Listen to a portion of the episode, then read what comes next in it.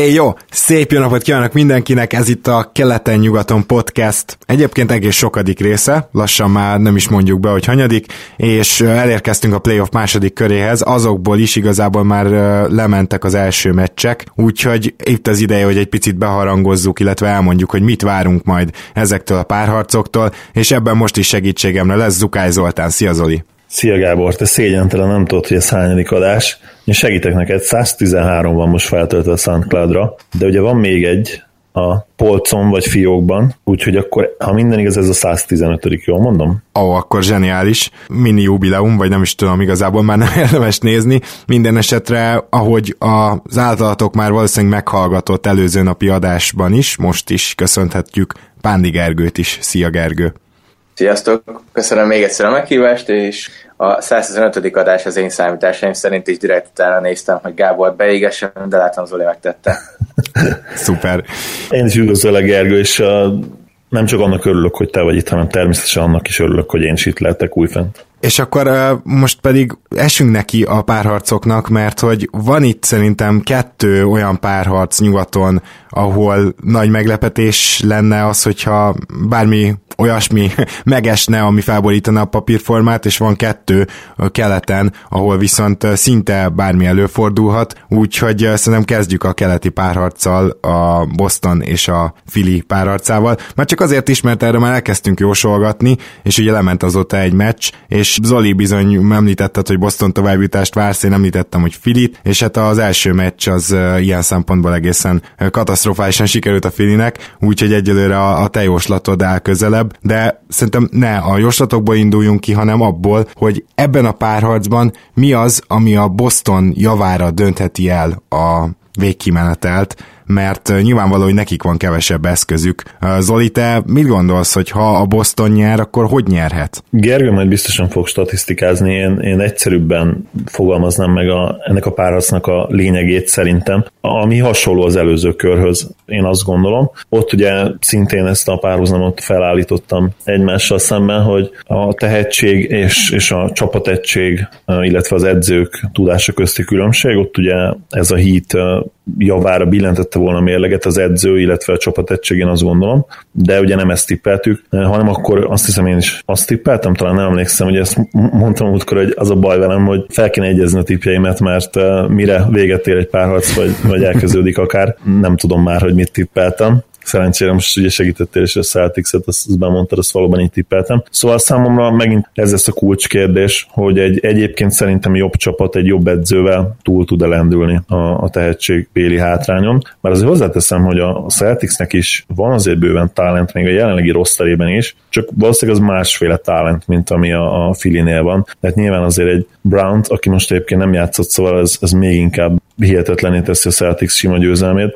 Szóval van ő, ugye azért van egy Tatum, Horfordot is azt gondolom, hogy azért egy elég nagy tehetségnek nevezhetjük, hogyha a tehetséget nem csak és kizárólag a korral, a fiatal korral kapcsoljuk össze. És hát van egy nagyon-nagyon tehetséges edzőjük, aki szerintem még egy, még egy olyan kiváló edzőnél is, mint Brown, lényegesen jobb és lényegesen gyorsabban tud gondolkodni meccsapokban, én azt gondolom Stevens. És ha valami dönthet, akkor, akkor én úgy érzem, hogy ez dönthet, és ezt fog dönteni. Természetesen a nagyon értékes hazai pálya mellett, ami a, Celticsnek nagyon-nagyon fontos. Hát igen, és az első mérkőzésen ez egyértelműen számomra Stevens győzelme volt Brown fölött. És nem is csak azért, mert azt találta ki, hogy megpróbálnak ugye minél jobban a triplákra odaérni. Ez egyébként én úgy éreztem, de aztán én is visszanéztem, tehát már az első negyedben is egész jól sikerült, de az onnantól pedig hát igen, tehát gyakorlatilag mondhatjuk a másik negyedtől a periméter teljesen leszett a, a Boston, és ami még fontos, hogy erre lehetett volna meccs közben is reagálni, tehát abban teljesen biztos vagyok, viszont szürreálisan rosszul is dobott a Fili, mert a half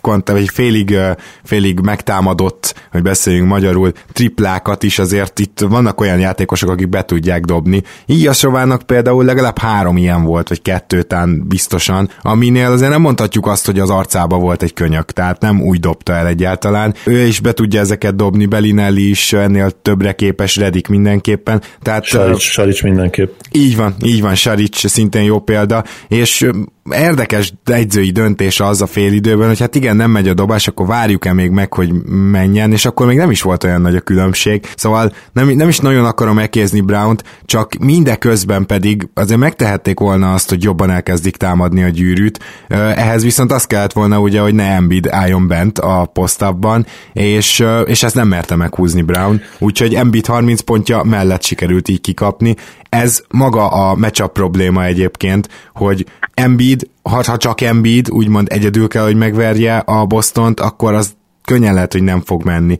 De egyébként még azt gondolom, hogy még akár így is lehetne. Az igazi szégyen ezen a meccsen mindenki arról beszélt, hogy a Boston hogy védekezett. Érdekes, hogy senki nem beszélt arról, hogy hogy védekezett a Fili, amelyik inkább támadóbb line gondolkozott, és ez óriási hiba volt. Tehát azt láttuk, hogy a boston le lehet védekezni, most még Brown sincs, még inkább le lehetne védekezni, és 116 pontot kaptak, és pontosan megadta a receptet egyébként Pranti, mert nekik sikerült párszor, mondjuk nem elégszer, a Boston ellen ez, hogy, hogy ilyen jól védekeznek, legalább azt megnézték volna, vagy legalább azzal kapcsolatban megpróbáltak volna egy úton elindulni, és ez nem történt meg, és nekem ez volt az első meccs legnagyobb tanulsága, és persze tudok csatlakozni a többi szakértőhöz, aki már leírta, hogy igen, a Boston védekezése bejött, de a filié meg nagyon nem. Gergő, erről mit gondolsz? Bocsánat, mielőtt átadjuk Gergőnek a szót, kicsit magamhoz ragadnám még egy, egy percre maximum. Nagyon fontos szerintem, hogy emeljük ki azt, hogy Embiid szerepe itt akár a támadójátékot is negatívan befolyásolhatja, és, és a, mondtad egy pillanatra, hogy ugye a festéket befoglalt, ugye van erre egy angol kifejezés, ez a uh, plugging the lane, és ez, ez a mai NBA-ben a Space and Pace érában egyre többször felvetődik, és lehetséges az, hogy ma engedni egy ilyen jelenlétet, mint Embiid festékbeli jelenlétet, lóposzt jelenlétet engedni dominálni, az lehet, hogy jó védekezés. Tehát ez nagyon furán hangzik, de, de könnyen elképzelhető, hogy, hogy ez is akár a taktika része volt Steven-től, és hogyha Embiid a pályánban egy nagyon, és nem megy a védekezés vele sem, akkor el tudom azt képzelni, hogy, hogy a Filinek nehezebb dolga van, mint hogyha nem játszol Embiid, mert a betörések gyakorlatilag lehetetlenné válnak miatta, mert ugye ez a clogging the lane effekt fennáll, és tényleg ez is hihetetlen, hogy egy ilyen kimagasló tehetség, mint Embiid a mai NBA-ben, el kell azon gondolkodnunk szerintem itt a play hogy nem biztos, hogy mindig jó az a Filinek, hogyha pályán lesz ebben a meccsabban. Hát a védekezésről egyébként volt szó, mint a Filének a védekezéséről. Egészen pontosan Embiid mondta azt, hogy egészen pocsék és szar volt, amit védekezés színszó alatt ők elkövettek, és főleg igaz egyébként rá, aki szerintem teljesen hülyén játszott a védekezés ügyileg. Nagyon sokszor Horfordról átsegített Horfordnak hagyva az üres triplákat és az üres jumperöket, úgyhogy igen, a védekezésükön kell javítani. Ennek ellenére én nem láttam egyébként ezt a meccset egyáltalán nem borzasztónak. Az, hogy most a Celtics szarba nyúlt az egyértelmű, a másik oldalon semmi nem ment be, ami szintén egyértelmű, Embiid egyébként támadásban foghatatlan volt, és most nem tudok veletek egyetérteni abba sem, hogy Embiid miatt nem működött az offense, hiszen gyakorlatilag csak Embiiddel működött az offense. E, a mai meccsen ez úgy nézett ki, hogyha Embiid a pályán volt, akkor 118-es volt az offenzív rating, e, mikor Embiid ült, akkor 64-es. Úgyhogy e, ma igazából szerintem csak szimplán annyi volt a különbség a két csapat között, hogy a, a Sixers tényleg semmi nem esett be. A Celtics egyébként tökéletesen alkalmazta azt a taktikát, amit a Pacers csinált a Cleveland ellen, és próbálták ezt az egyfolytában a triplákat kivenni a játékból, és ugye nyilván azért itt nem James az, aki a labdával van, hanem Simons, aki jó, de azért nem ugyanaz, mint James. Úgyhogy, hogyha ezt tudják csinálni többször, akkor lehet esélyük. Én viszont úgy látom, hogy egyébként ez a meccs nekem egyáltalán nem befolyásolt az én véleményemen semmit. Én továbbra is egyértelműen a Fili tartom a párharc esélyesének. Akkor hagyj reagáljak először erre, mert hogy én is abszolút, tehát hogy ez, ez igaz. Viszont amit mondtál, hogy csak Embiiddel működött, ez nyilván azért is volt, mert ezt is akarta a Celtics, tehát hogy, tehát hogy itt azért attól még, hogy milyen offenzív rating van Embiiddel, attól még nem mentünk el a terv, terv mellett szó nélkül, mert hogy az volt a terv, hogy igen, akkor tehát Embiid, hogyha foghatatlan, legyen foghatatlan, de ő inkább csak ketteseket dobjon, vagy érjen oda a büntető vonalra. Most nem is azt mondta szerint szerintem az Oli sem, hogy ezért most ki kellene Embiidet venni a játékból, vagy csak triplákat kellene dobnia, de nekem határozott meggyőződésem, hogy ettől függetlenül, még ha jobban is dobnak, akkor is többet kell építeni a betörésre egy olyan csapat ellen, ahol nincsen légvédelem. És ez tény, Baines az egyetlen, akire azt mondanám, hogy, hogy egy jó rim protector, még Horford sem, pedig ő a méreteihez képest jó, de azért itt a Filiben vannak olyan atletikus játékosok, akik ezt kihasználhatnák, és szerintem a megoldás, a kulcs, az, amit a Fili gyakorlatilag egész szezonban nem játszott, vagy alig, ugye ők rohadt kevés pick and játszanak, direkt pick and és hogyha mondjuk így menne be Embiid a festékbe, hogy mellette megy Simons, vagy mellette akár megy McConnell, akkor már milyen más lenne a lányzó fekvése, mert akkor egyszerre lenne jelen egy betörés veszély, és egyszerre lenne jelen egy Embiid Aliup veszély. Én azt gondolom, hogy ez az az irány, amiben támadásba előre léphetnek, és nem, nem akartam olyan szélsőségesen fogalmazni, lehet, hogy sikerült, és szerintem Zoli sem, hogy Embiidet le kellene venni a pályáról, vagy, vagy feltétlenül rossz jelenléte. Egyszerűen azt mondta Zoli is szerintem, hogy ez a terv ez egyelőre így működött, hiába a fantasztikus offenzív rating Embiiddel. Persze, és azt is hozzátenném még, hogy a Fili alapvető problémája ami probléma lehet az egész párharcot tekintve, és itt szerintem kijöhet az, hogy Rediken kívül gyakorlatilag nincsen elit dobójuk. És amikor van egy csomó olyan játékosod, aki Sárics például jelen pillanatban majdnem 40%-a triplezik, illetve szezont nézve, de látjuk azért a play hogy ő se az a, az a természetes knockdown shooter, ahogy szokták mondani, ugye, hanem ő is inkább egy ilyen tanult tripla dobó, és ugyanez igaz Covingtonra is, talán még egyébként Ilyeszovára is, aki szintén pályafutása legjobb éveiben is azt gondolom, hogy inkább ilyen hot and cold dobó volt, és egyszerűen túl nagy a fluktuáció náluk a támadójátékokban. Ez természetesen ugyanúgy igaz a celtics is hozzá kell tenni, tehát Rozier se fog 7 triplát bevágni, ugye ő is 40% alatti triplázó az alapszakasz tekintve, illetve ő sem az a játékos, aki egy Ray ellen lenne, vagy egy, vagy egy Clay Thompson, és nincs is ilyen játékos egyébként a Celticsnek. Viszont a Celtics alapjátéka nem épül annyira a triplákra, mint amennyire a Fili idén. Ugye a Fili top 10-ben volt már az alapszakaszban is, és Brown abban nagyon jó volt, hogy teret engedett ennek az evolúciónak, amit ugye a, ami az NBA-ben jelen van, és amiről nagyon sokat beszélünk, és a Fili rengeteg triplát dob rá a play ban és úgy is érzem, hogy, hogy ez, a, ez a spacing, ez nagyon kell nekik ahhoz, hogy ők tudjanak futni, hogy ők hatékonyak legyenek, és mivel, hogy ugye nincsen igazán elit tripla dobjuk Rediken kívül, így a fluktuáció az mindig nagy lesz, és, és benne lesznek ilyen meccsek, én, én úgy érzem, főleg, hogyha a Celticsnek alapba ugye ez a gameplanje, hogy szinte a, a tripla vonalon fogadják a támadójátékosokat. Nagyon érdekes lesz látni a második meccsen, hogy Stevens, illetve nem, Stevens ugyanezt fogja játszatni, azt gondolom abban egyetérthetünk, és az lesz nagyon érdekes, hogy, hogy lássuk, hogy Brown mit tud kitalálni az ellen, a Celtics védekezés ellen, mert én úgy érzem, hogyha csak abban bízik, hogy a dobói majd a nagyszámú törvény alapján elkezdenek jobban dobni, akkor, akkor lehet, hogy egy 2-0-as lyukban találják magukat. Gergő, kérlek, hogy reagálj ezzel hangzottakra, és a végén azért mondj egy tippet így hivatalosan. Um, hát az elhangzottakra reagálva, igazából én értettem, amire ti gondoltak, én csak annyit akartam kiemelni, hogy egyébként ilyen tegnap csak ez volt az út, hogyha Embidet erőltették, és ennek az volt a fő oka, hogy nyilván senki nem tudott betalálni a Sixersből, ami egyébként szerintem többször nem fog előfordulni. A másik dolog, amit egyébként én még akartam mondani az előbb is, hogy Brownnak tegnap egy nagy hibája volt, és ez szerintem egyébként a meccsbe is került valamilyen szinten, hogy ő nem változtatott a taktikán, annak ellenére, hogy Brown kidőlt, és annak ellenére is hagyta, hogy Redik és Bellinelli fogja Tatumot, hogy ö, ott volt például a pályán az a Smart, akit ismerünk, tudjuk, hogy erős, de ennek ellenére én, én úgy gondolom, hogy inkább ő verjen meg, mint Tatum, és Tatumra pedig rá kellett volna tenni Covington-t, ami a meccs végén párszor már meghúzott, és akkor már Tatum nem is volt olyan eredményes, mint az előtt. És úgy gondolom, hogy ez abból adódott, hogy Brown végig úgy készült, hogy itt lesz majd Brown, mármint, hogy ugye, Igen, a druszája.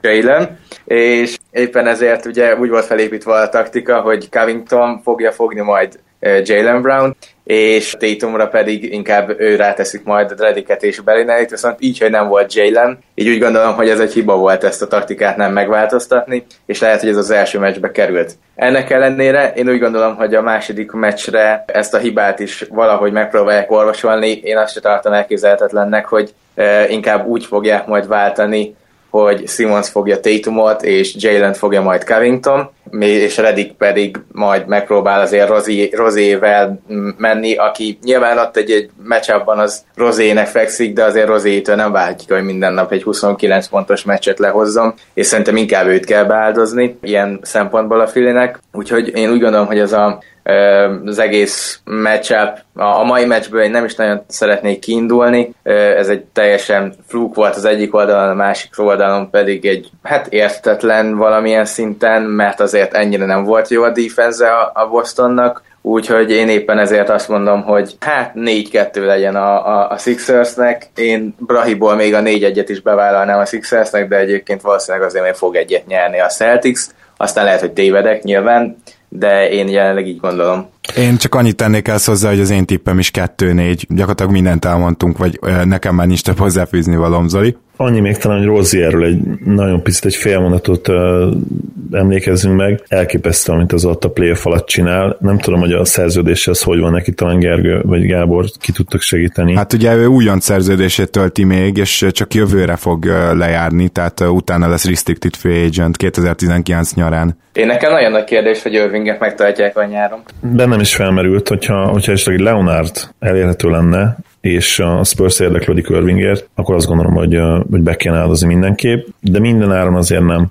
Nyilván Irving a playoffra azért nagyon komoly fegyver lenne jövőre, a másik pedig az, hogy, hogy ő, a, ő a legközelebbi olyan játékos, aki amikor nagyon megy neki, akkor ilyen, ilyen top 30-as all-time szinten tud játszani néhány nagy mérkőzés erejéig. Azt tudjuk, hogy ez soha nem tudja egy szezonon át, vagy akár hónapokon keresztül tartani, de ugye megint feljött, előjött ez a véleményem, hogy meg kell nézni tényleg, hogy az elmúlt 40 évből mely csapat tudott nyerni top 30-as all játékos nélkül. A Celticsnek bármennyire is mély legyen, bármennyire is tehetségesek, szerintem még mindig nincs ilyen játékosuk, e, és akkor, ha már kohézióra próbálsz építeni, meg csapatvédekezésre, meg ilyen iszonyatos e, mélységre, akkor kell az az egy játékos, aki időnként nagy meccsen tud úgy játszani, mint egy top 30-as all játékos, és ez szerintem Irving. De egyébként ez fordítva is igaz a Boston részéről is, hogy a, ez szerinted Kawai, nem? Így van, persze, tehát Kawai automatikusan jobb választás lenne, hiszen ő egy top 30-as oltám játékos lesz, aki konzisztensebb, és az elmúlt két évben megmutatta, sőt, mert ugye, hogyha visszamegyünk, már a döntőben megmutatta, hogy támadásban képes nagyon nagy mérkőzésekre. Nyilván soha nem lesz egy Michael Jordan vagy egy LeBron James, de ő már elég lehetne, azt gondolom Irving nélkül is, igen. Főleg azzal a def line amit ők össze tudnának rakni, ú, az nagyon durva lenne. És akkor uh, itt most uh, kérünk egy tippet is tőled. Én maradok a 4-3 celtics azt hiszem, ha ugye kisegítetted a memóriámmal, én azt hiszem ezt tippeltem elsőre, és úgyhogy most is maradok ennél. Engem nagyon meglepne, főleg ugye ilyen magabiztos első győzelem után, hogyha hogyha öt vagy, vagy akár hat meccsen tovább jutna a Fili. És akkor menjünk egy olyan meccsre, amelyből már két meccs lemegy, mire ti ezt meghallgatjátok, de mi az első meccs után vesszük fel, úgyhogy ilyen szempontból lehet majd minket szídni, vagy, vagy egyáltalán letesztelni, hogy mit várunk a második meccstől, mert azt ti már tudni fogjátok. Ez pedig a Golden State Warriors és a New Orleans Pelicans összecsapása, ahol hát én azzal vezetném fel ezt a párharcot, hogy már korábban is emlegettem, hogy ugye milyen matchup Nightmare Durant, ezt azóta rengetegen le is írták, sok szakértő foglalkozott ezzel. Igen, ezt tudjuk, és erre nyilván megoldást kell találni, és akkor még erre jön Curry. Szegény New Orleansnak egyszerűen nem biztos, hogy nem biztos, hogy lesz fegyvere a levédekezésére a Golden State-nek, és ha a Golden State-et nem tudod legalább egy kicsit lassítani, az ő védekezésük van olyan szinten, hogy ezzel folyamatosan nyerjék a meccseket. Szóval az első számú nagy kérdés, és az első meccs is ezt mutatta meg, hogy milyen fegyverei lehetnek a New Orleansnak, mert szerintem az nem működhet, hogy túldobják a Golden State-et. Egyszerűen lehetetlennek látom, tehát milyen fegyverei vannak arra, hogy megfogják őket. Egyébként Duranten szerintem Mirot is teljesen jó munkát végzett, 33 támadásba fogta, ez alatt 8 pontot szerzett Durant, 33%-os mezőnyözéssel, a csapatnak sem ment olyan jól, gyakorlatilag egy 90 valahány pontos offenzív ratinget hozott ekkor a, a Golden State, úgyhogy én úgy gondolom, hogy az első meccs pont nem ezen a meccsel problémán ment el. Az első meccs azon ment el, hogy eh, Kevin, Kevon Looney Anthony davis teljesen váratlan módon úgy, ahogy van, kivette a játékból, amikor fent volt a pályán. Gyakorlatilag esélytelennek tűnt eh, Anthony Davis Looney mellett, amire szerintem senki nem számított, de majdnem 40 támadásban fogta Anthony Davis-t Kevin Looney, és ez alatt négy pontot hozott össze Anthony Davis, és nem véletlenül ugye Kevin Looney-nak plusz 34-es volt a plusz-minusz mutatója, ami szintén jelzi, hogy ő volt itt az X-faktor, és ő volt az, akire valószínűleg egyáltalán nem készült se Gentry, se nyilván Davis a videózással. Úgy gondolom, hogy ez az első meccset úgy, ahogy van, eldöntötte. Már pedig valószínűleg, hogyha akart valamit a New Orleans Pelicans, akkor addig kellett volna előnyt szerezni, amíg Curry nincs, vagy például amikor ma valószínűleg már játszik, akkor ma, amikor még nincsen teljesen formában, és hát hogyha a legjobb eh, esetőségei számolunk, akkor is maximum egy-egyet tudnak szerezni, ami nyilván jó lenne, de én nem gondolom, hogy ma például nyerni fognak, és ezen az első meccsen kellett volna igazából ezt az előnyt kiépíteni, és ezért volt nekem ez a Looney húzás egy óriási dolog szerintem, mert nekem ez nagyon tetszett, és nagyon meglepő volt, és nagyon bejött.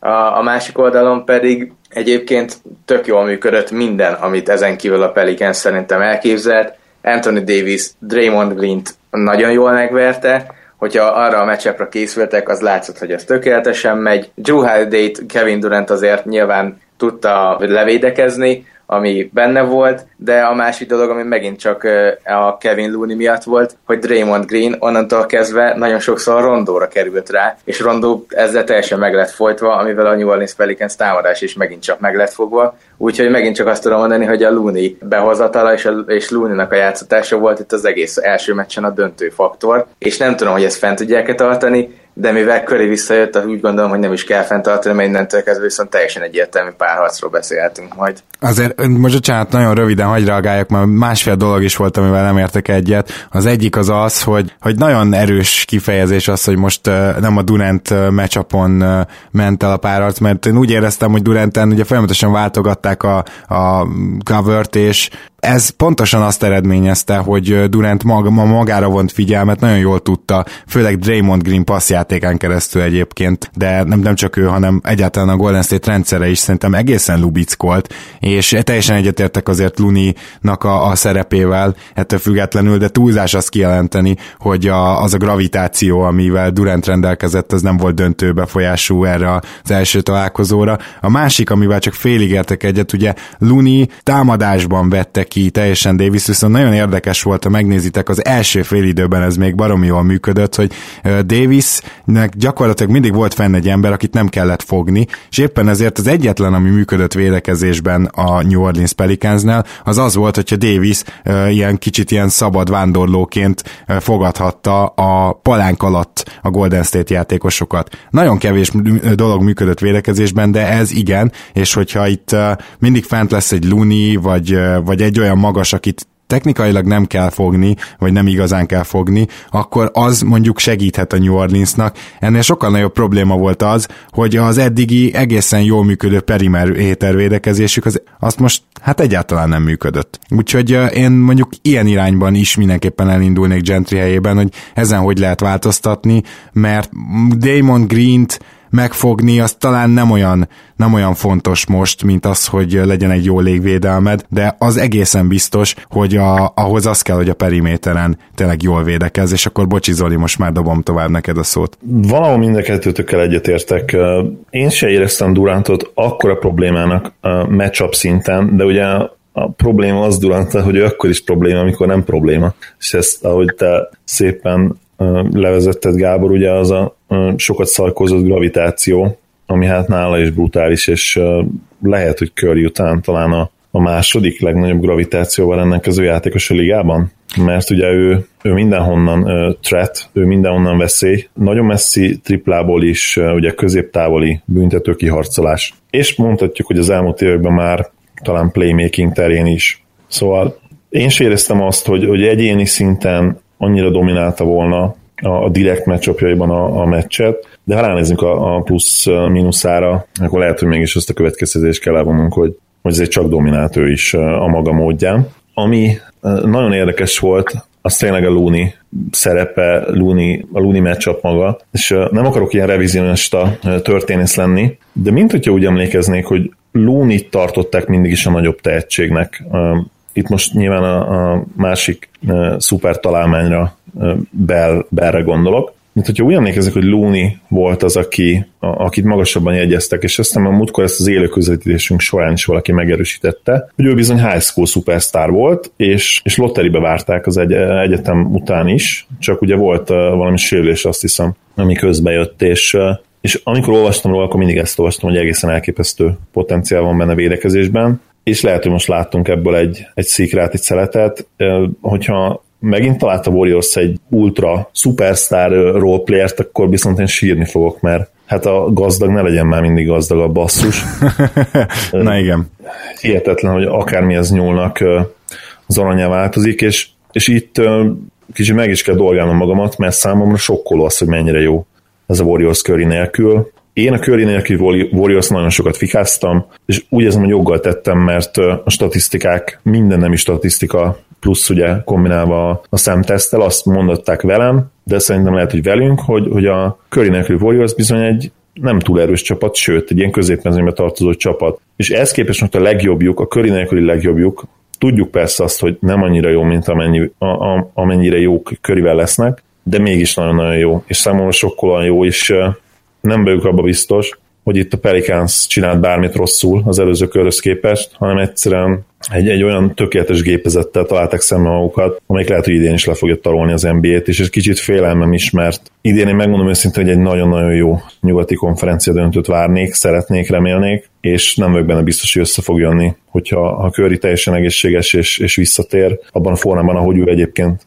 szokott visszatérni sérülés után, Gergőnek lehet, hogy lesznek erős tatjai, hát nem biztos, hogy jó, jó előjel a, a liga számára.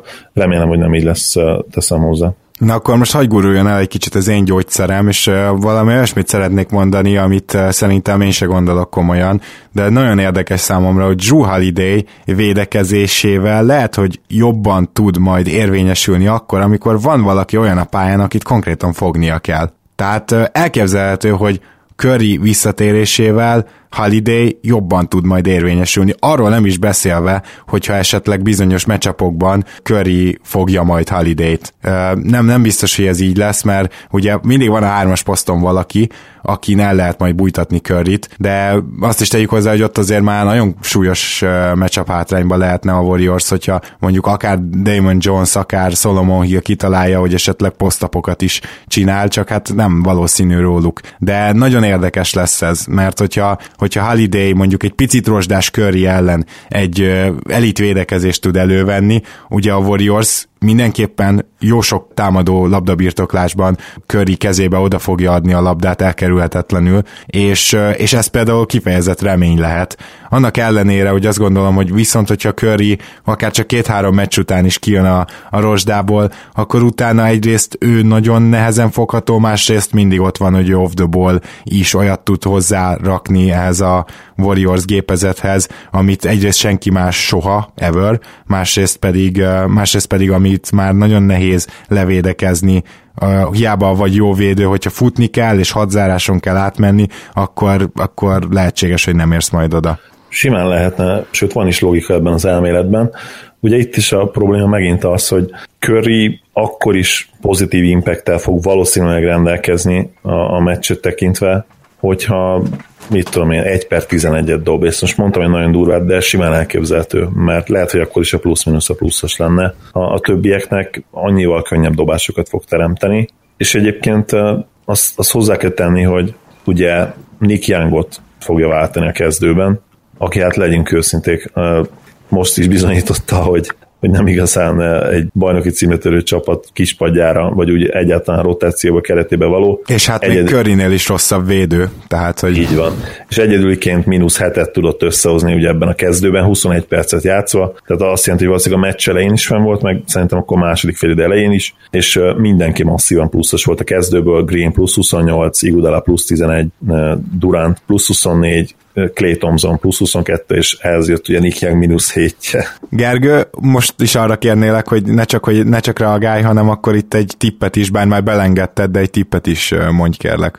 Arra is reagálva, amikor te reagáltál rám, illetve Zolinak a mondott, elmondatjaira is. Egyrészt ugye én nem arra akartam célozni, hogy Durant nem volt faktor, Nyilván ő neki mindig meg lesz ez a jelenlét, ez a gravity, amit ti is mondtatok, viszont ezzel szerintem nem tudnak mit csinálni. A, a döntő szempont volt szerintem az, hogy Looney ki tudta venni Davis-t, és emiatt Green tudott gyakorlatilag szabadon ott védekezni, ahol akart, és ebből lett az, hogy ő nagyon sokszor rondóra került, és ezzel nem csak Davis lett kivéve, hanem az egész támadás, hiszen azért rondó, főleg ez a playoff rondó, nagyon szépen szervezte eddig a játékot, viszont mikor ott volt Green, akkor ugye nyilván Green ott tudott maradni a lábon, attól ugye nem kell félni, hogy ő majd most átdobja akár crossoverekkel se olyan könnyen szokott rondó menni, hanem inkább ugye a játékszervezésben jeleskedik, és most itt Green mellett nem tudta ezt sem megtenni, gyakorlatilag nem tudott asszisztot adni, hanem inkább turnoverei lettek belőle. És e- ezzel megletölve a, játék ott is, ott is megletölve a játék, amikor Anthony Davis egy-egyezett, mert Looney-val nem tudott mit kezdeni,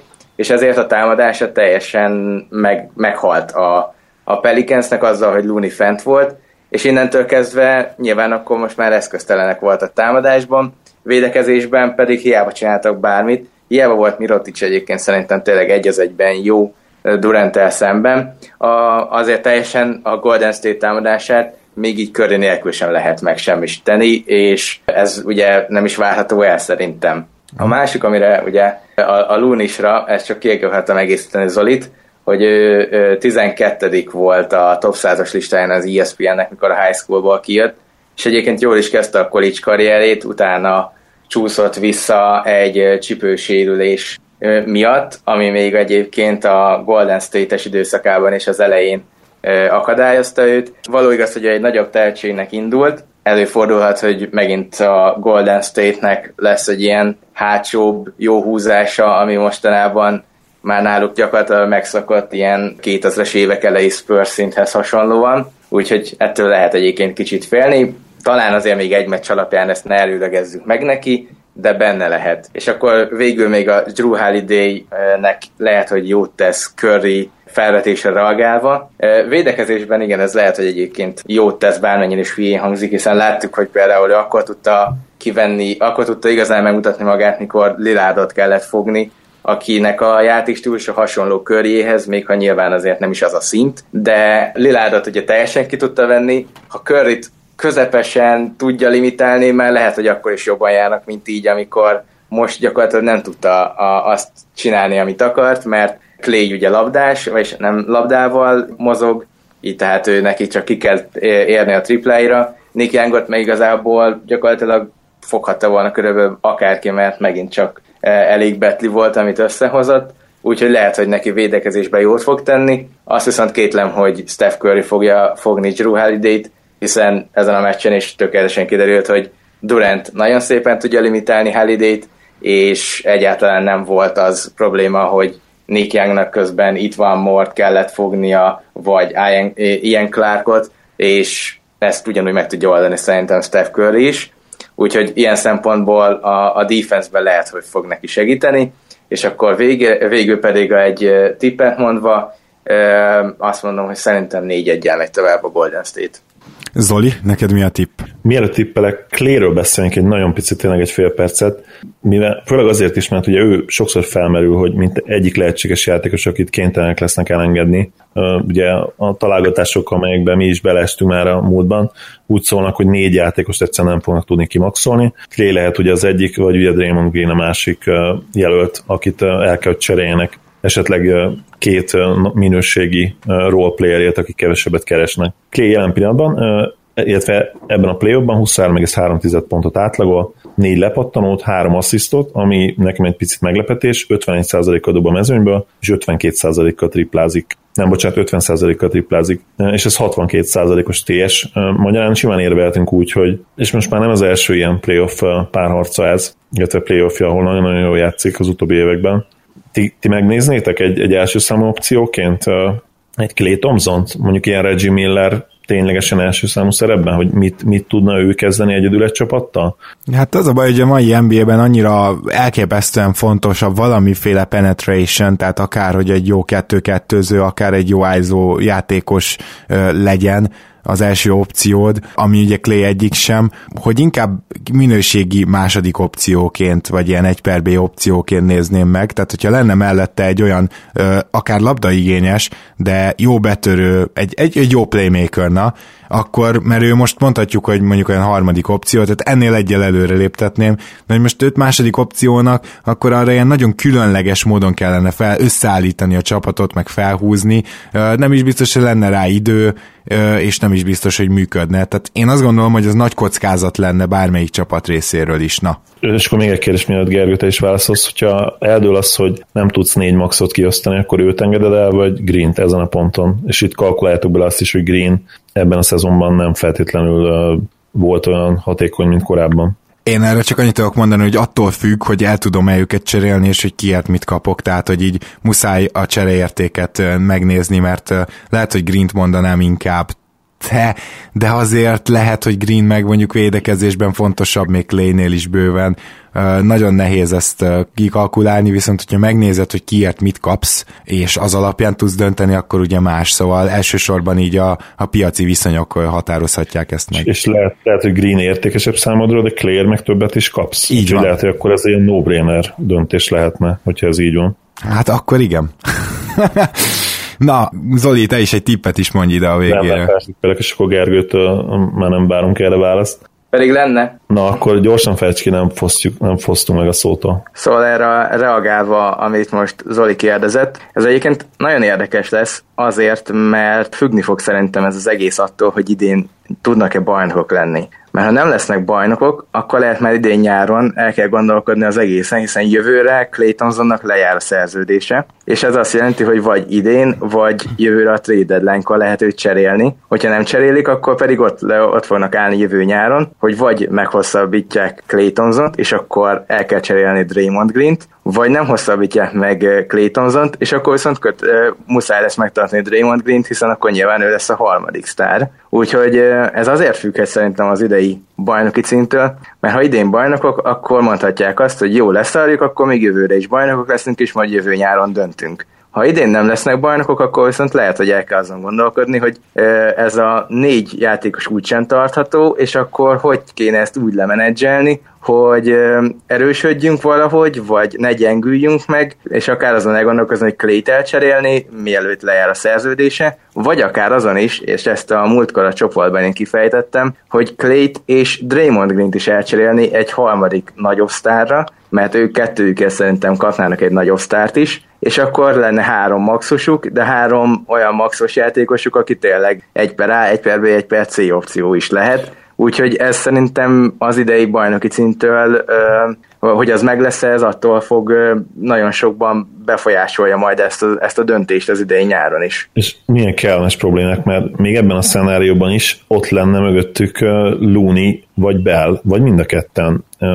És ha esetleg, nyilván arra kicsi az esély, hogy, hogy bármelyikük annyira jó lesz, mint Green, viszont ha folytatják azt a fejlődést, amiről eddig tanúbizonságot tettek, és kijön belőlük az a teljesítmény, ami, ami, ami bennük van, akkor lehet, hogy ketten együtt olyan impactet bele tudnak rakni akár, mint egy Draymond Green, és ez már talán nem annyira szürreális, irreális, hogy ketten együtt tudják pótolni őt majd rengeteg kellemes problémája van a Warriorsnak, ezért is remélem, hogy, hogy legalább egy kellemetlen problémájuk lesz idén a Rockets-ben, akiről beszélni fogunk majd szerintem nem sokára. Így van, és akkor ezzel együtt a tippedet is szeretném elkérni. Hmm, hát most az, ezen meccs után azt kell mondjam, hogy 4-0. Ha Curry jön vissza a következő meccsen, onnan szerintem nem fognak már lapot osztani a, a Pelicansnak. Hozzáteszem, remélem, hogy nincs igazam.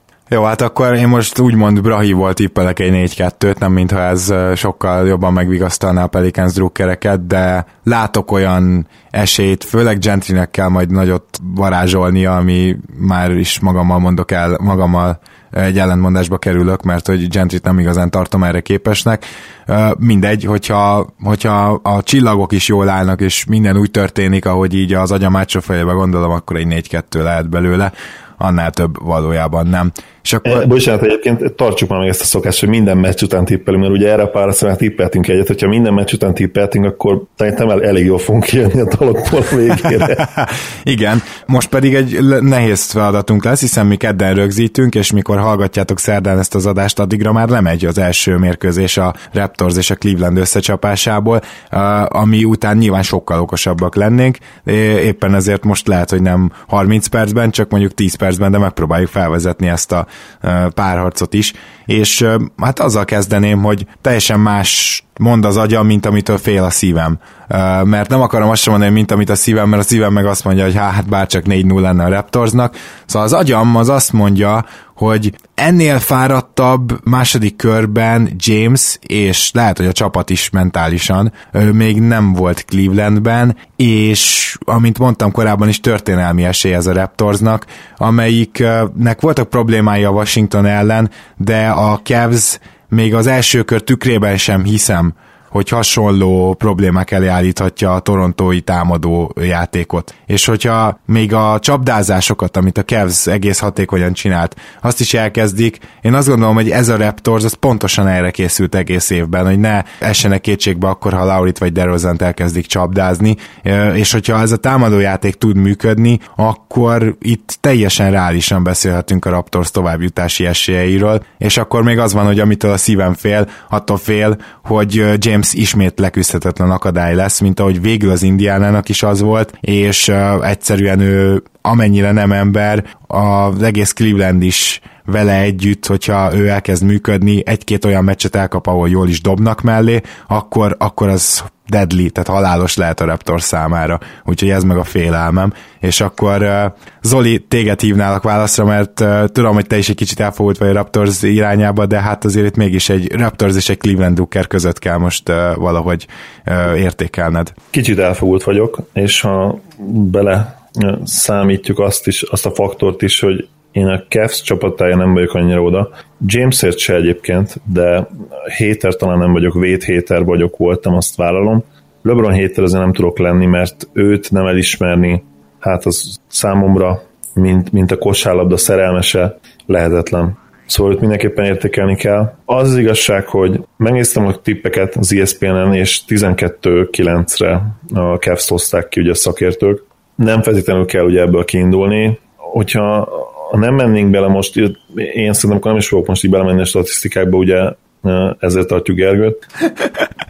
Hogyha ha meg kéne fogalmaznom ezt a párharcot, abban szinte biztos vagyok, hogy, hogy a Raptors talál majd egy módot arra, hogy, hogy megnehezítse a saját dolgát. Tehát akkor is, hogyha beigazolódik az, amit én gondolok, és azt hiszem, hogy ezzel talán te is egyetértesz, Gergő majd nem biztos, hogy a Raptors jelen pillanatban csapatként jobb, csapatként mélyebb, jobb edzőjük is van, én azt gondolom, bár ugye én kézit nagyon sokat ekésztem, de a jelenlegi rendszerbe, a jelenlegi csapathoz szerintem nagyon jó. Hogyha ez mind egybe vesszük, akkor lehet, hogy egy Raptors hat meccsen jósláshoz folyamodnék, de az a baj tényleg, hogy, hogy az első körben is mutatott olyan dolgokat a Raptors, ami hát ilyen kicsit ilyen post-traumatikus stressz dolgokat hozott elő belőlem. Biztos vagyok benne, hogy belőled is, Gábor. Ne is mond. Aztán ugye, ugye kikecmelektek ebből a, a gödörből, és mondhatjuk azt, hogy, hogy a negyedik negyedekben egészen jók voltak, amikor számított. Ugye kivéve azt hiszem a, a negyedik meccset. Igen, az, ugye, az, az volt a leg, legszörnyűbb, amikor visszatért a tavalyi Raptors egy fél idő erejéig. Igen, bár azt hiszem ott is egyébként vezettek egy 8-9 ponttal, aztán ugye a legvégén hát szétestek eléggé, de ettől függetlenül azért amit csinálnak az jó, én azt gondolom működik, milyen komoly jellemző mondatot, amit csinálnak az jó.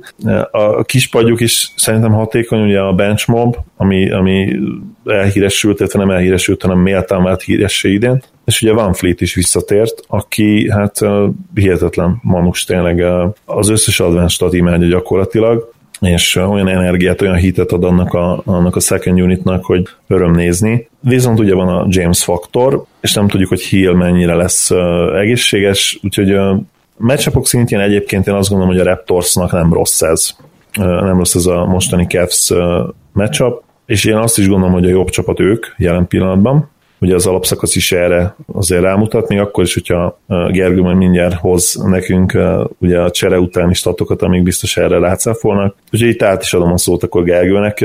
Nekem nálam az agy is, meg a szív is inkább a Raptors felé húz, de mondom, nem sokkolna semmi, sajnos. És itt a Raptors miatt is mondom ezt, meg nyilván ő felsége miatt is.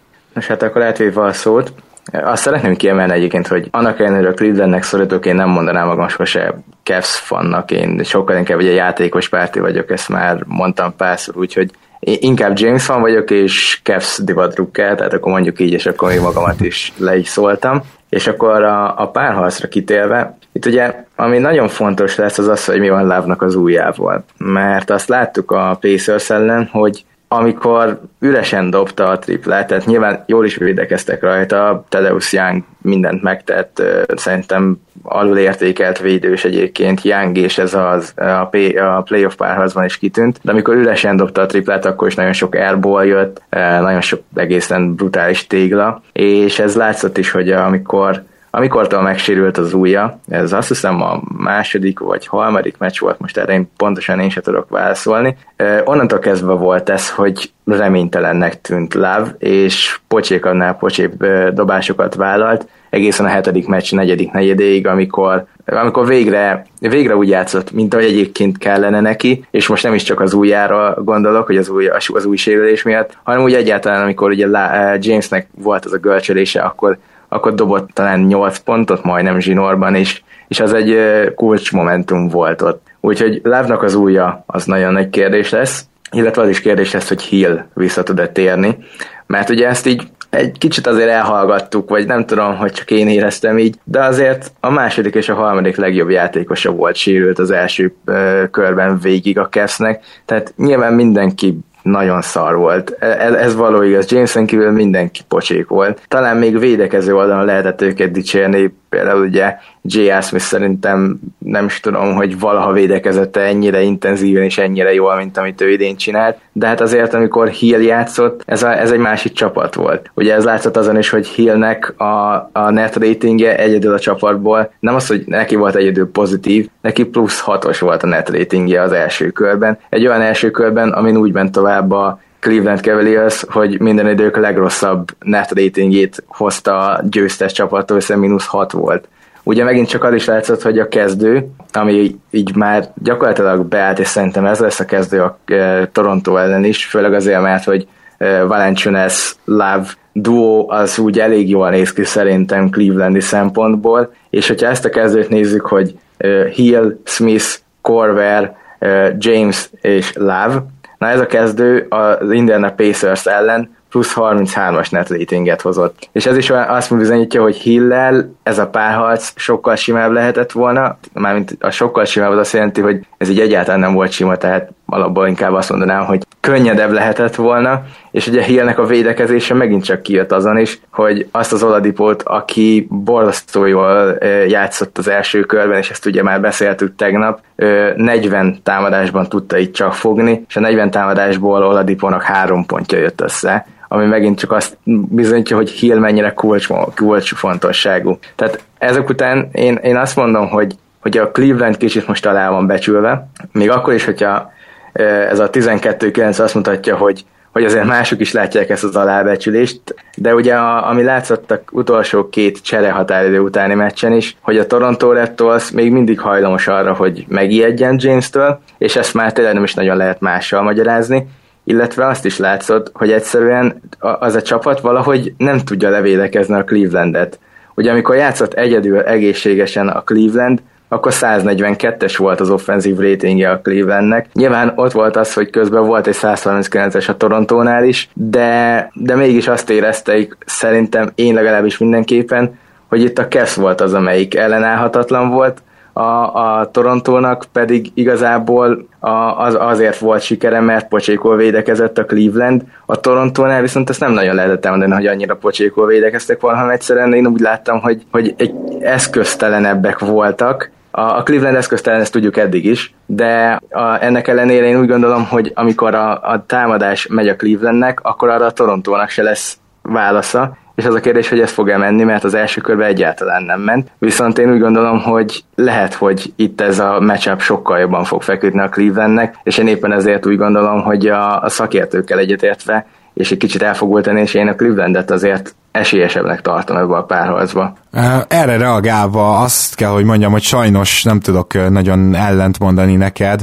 Annyi minden esetre biztos, hogy azért a playoffban pont a védekezés az, amit egyre jobban és jobban, meccsről meccsre jobban összeraknak a csapatok. Ezt láthatjuk évek óta az első körben is ezt láthattuk. Úgyhogy ebben meg a Toronto bízhat, hogy még akkor is, hogyha az elején a Clevelandi támadógépezet meglepi őket, talán, talán tud a Toronto reagálni. Bár ilyen szempontból meg kifejezetten rossz lenne, hogy mondjuk hazai pályán ez lehet, hogy egy vereséget jelentene az első két meccsen, és hát az, az pedig már, az pedig már elég nagy hátrány egy Cavs ellen. A másik oldalról viszont abban is biztos vagyok, hogy ha a Toronto mondjuk úgy, hogy a Clevelandi védekezést tényleg ilyen szinten tudja felbontani, akkor nem gondolom azt, hogy hiába eszköztelennek tűnnek, nem gondolom azt, hogy a, a Cleveland bárhogy tudna reagálni.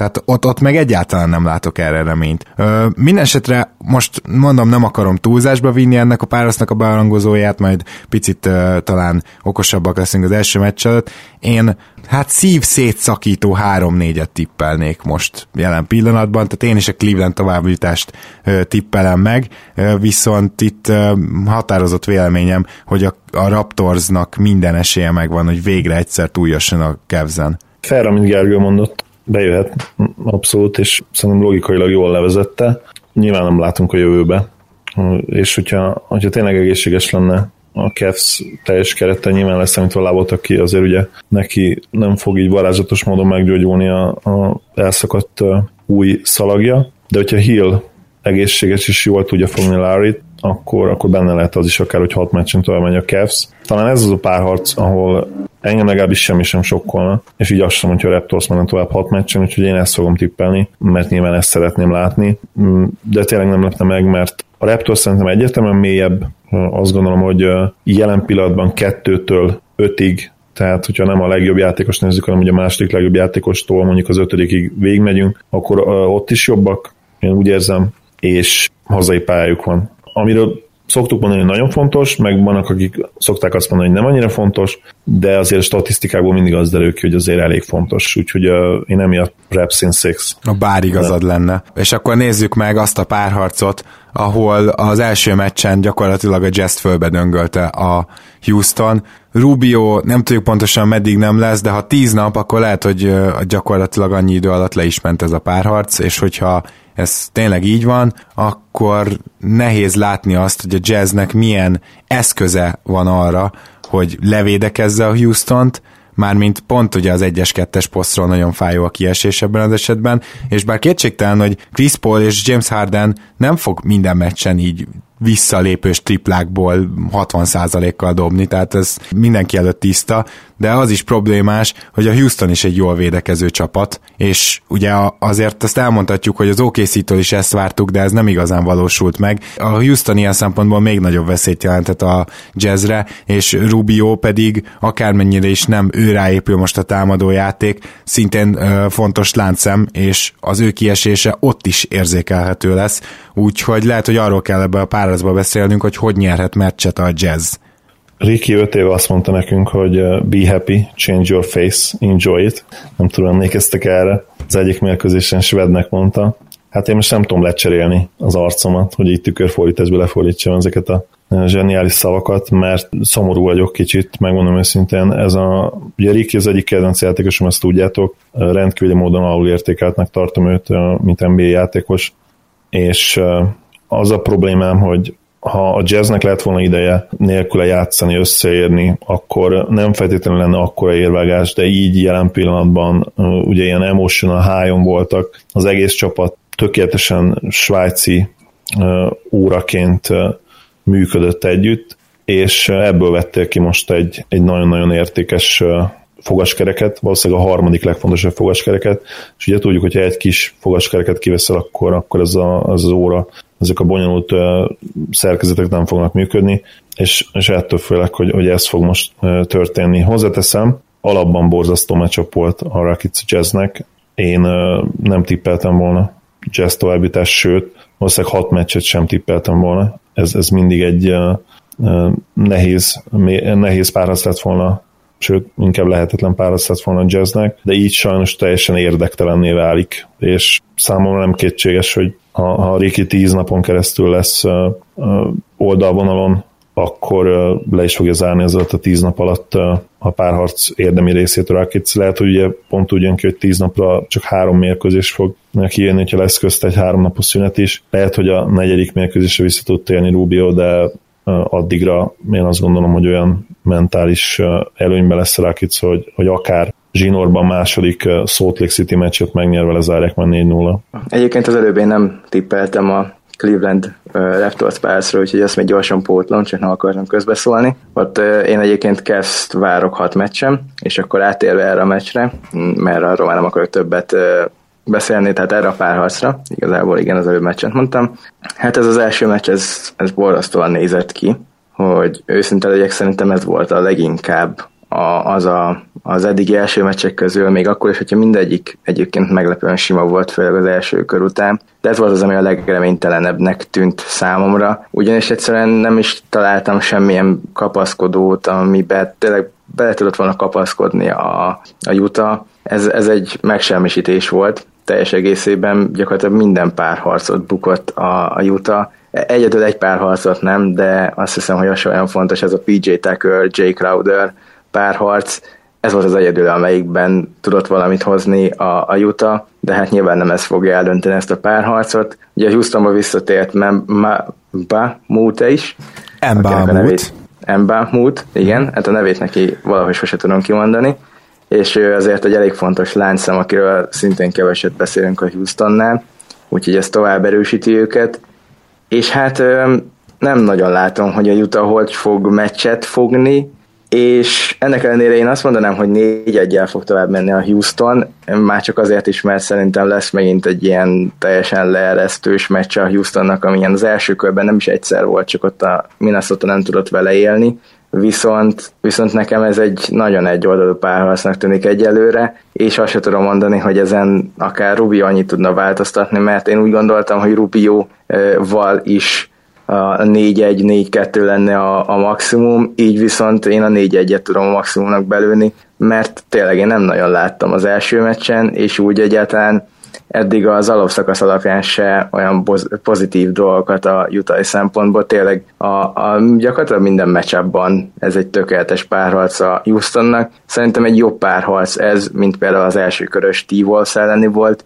amit szintén gyakorlatilag simán nyertek 4-1-re, úgyhogy eh, nálam ez a, a leginkább egyértelmű párharc, de azért, mivel szimpatikus csapat a Utah, így szurkolok nekik, és szurkolok azért is, hogy Mitchellnek végre ne legyenek ilyen furcsa ö, boka kitekerődése is a többi, mert az aztán még inkább tenni ezt a párharcot, hogyha neki valami történne a lábával, és ugye ez már most a második volt a, a playoffban. Igen, mondjuk azért Mitchellnél is megérne egy misét az, hogy az ilyen atletikus léjapjai után hogy érkezik le, szóval Na mindegy, erről biztos, hogy majd beszélünk a nyáron. A, amit akartam mondani, hogy igazából feltettem az elején egy kérdést, és mind a ketten valamennyire megválaszoltátok, hogy mi kell ahhoz, hogy, hogy nyerhessen egyáltalán meccset a jazz, hogy nem nagyon látunk ilyet. Azért, mint forgatókönyvén felvázolnám, hogy igazából a jazznek néha azért van olyan, hogy elkezdenek esni a triplák. Nem, tehát hasonló helyzet, mint korábbi csapatoknál is említettük, azt hiszem Zoli mondta, hogy, hogy nem feltétlenül vannak tele redikekkel nem feltétlenül vannak tele Claytonsonokkal, de azért itt bőven akadhat egy-két olyan meccs, amikor nagyon megy nekik a tripla, és azt láthattuk, hogy a Timberwolvesnak is az jött be, amikor triplázni kezdtek a Houston ellen. Hát nem nagyon jött be, de az legalább valami. Hogyha lesz ilyen meccs, és hogyha Harden meg Chris Paul nem kapcsol már rögtön az elején ilyen meccs eldöntő üzemmódba, ami, amit nem lehet, tehát ezt nem lehet fenntartani egy teljes páracon keresztül, hogy én most itt emberről bedobálom a triplákat 60%-kal, amit korábban is említettem, akkor el tudom képzelni, hogy egy meccset megfog a jazz, de ennek tényleg egyszerre kell megtörténnie, és ezt én is maximum egy meccsen érzem, ezért én is négy-egy fele hajlok. Én még annyit akartam egyébként, hogy szerintem a kezdőben Onél helyett eh, Exomot kéne játszani folytatni, mert én úgy éreztem, hogy mm, akkor jobban működött a jazz. Védekezésben lehet egyébként azt hiszem úgy kell helyesen kérteni, hogy ez a mm, mm hanggal kezdesz, és akkor mm, baumute, valahogy így. Bá, mm, baumute, valahogy így, igen. Úgyhogy a... Ezt még tanuljuk. Még tanuljuk, igen. Egyébként sajnos szomorú, de egyet kell csak Gergővel nagyon rossz matchup ez a, ez a jazznek. Ugye ezt, én is ezt mondtam korábban is, hogy akár ikivel is borzasztó nehéz lenne nélkül, meg nyilván szinte lehetetlen, és azzal is egyetértek, hogy a Wolves papíron lehet, hogy nehezebb meccsap volt, bár hozzáteszem, hogy ott meg ugye messze nem tudott az a csapat teljesítménye csúcsának közelébe érni olyan okokról, amiről beszéltünk a múltkor, és amelyek remélem, hogy meg fognak változni a nyáron. Viszont ami nem változik a nyáron sem majd, az az, hogy keleten-nyugaton podcast folyamatosan érdekesebbnél érdekesebb témákkal lát el titeket, legalábbis mi ezt reméljük. Mára viszont véget ért a beszélgetés, és ezen a héten még mindenképpen szerintem jelentkezünk. Ugye lassan most akkor a késésbe vagyunk, hogy lassan már második meccsek is lemennek előbb vagy utóbb. Még számíthatok ránk élő közvetítésben is, ez is nagyon fontos, úgyhogy kövessétek a Facebook oldalunkat, mert ott mindig kiírjuk, hogyha lesz élő, és hát gondolom, hogy hétvégén valamit összehozunk, de az is lehet, hogy előbb, most nem is ígérünk semmit, de azért ezt mindenképpen megpróbáljuk. Gergő, nagyon szépen köszönjük, hogy ma is itt voltál velünk. Én köszönöm, hogy itt lehettem, és remélem, hogy a, a Clevelandi elfogultságom nem volt senkinek se bántó, próbáltam visszafogni magam. Nem, nem volt vészes egyáltalán, sőt. Én is köszönöm, hogy itt voltál, Gergő, és folytatva azt a gondolatmenetet, amit Gábortól hallottunk az előbb. Azt hiszem, hogy lesz egy 11 órás mérkőzés valamikor a közeljövőben. Ugye sajnos a Szita agyon már elfelejtette, hogy melyik, de mint hogyha vagy a... Év, éjféltől lesz egy Cleveland keveli az Toronto Raptors a, a csütörtökön. Igen. Éjféltől lesz. Na, hogy az, az lehet, hogy összejön. Nem ígérünk semmit, de azért jó esélye van mert ez egy éjféli mérkőzés után a 2.30 körül el lehet menni aludni, még hogyha 8 is kell az ember, akkor is majdnem egy 6 óra belefér. Igen, és hát azt amúgy is nézzük mind a hárman, szóval akkor ennyi erővel már. Igen, én azt gondolom, hogy egy éjféli meccset play azért még én se hagyhatok ki, még úgysem, hogy már azért messze nem úgy nyomom, mint régen, hogy minden éjjel felkelek. Jó van, Köszi akkor sát. így is van. Én is köszönök szépen mindenkinek, a hallgatóknak is mindent, a sok-sok támogatást, amit kapunk tőletek, és akkor hamarosan jelentkezünk. Sziasztok! Sziasztok! Sziasztok. Ha más podcastekre is kíváncsi vagy, hallgassd meg a Béton műsor ajánlóját. El tudod képzelni, hogy a podcastet, amit éppen most hallgattál, fél év múlva már a mesterséges intelligencia generálja? Mi sem. De ha érdekel, eljötte már a gépek lázadása. Hallgass bele az Embertelen podcastbe. Orsós Lajos vagyok, a műsor házigazdája. Egyelőre még élőben. Egyelőre. Fedezzük fel együtt, hogyan ismerkedik, randizik, mesél és vitatkozik Betty és Péter, két teljesen mesterséges intelligencia. Lajos, a podcast címét mond még egyszer, Léci. Oké. Okay. Embertelen podcast. Ez a műsor a Béton közösség tagja.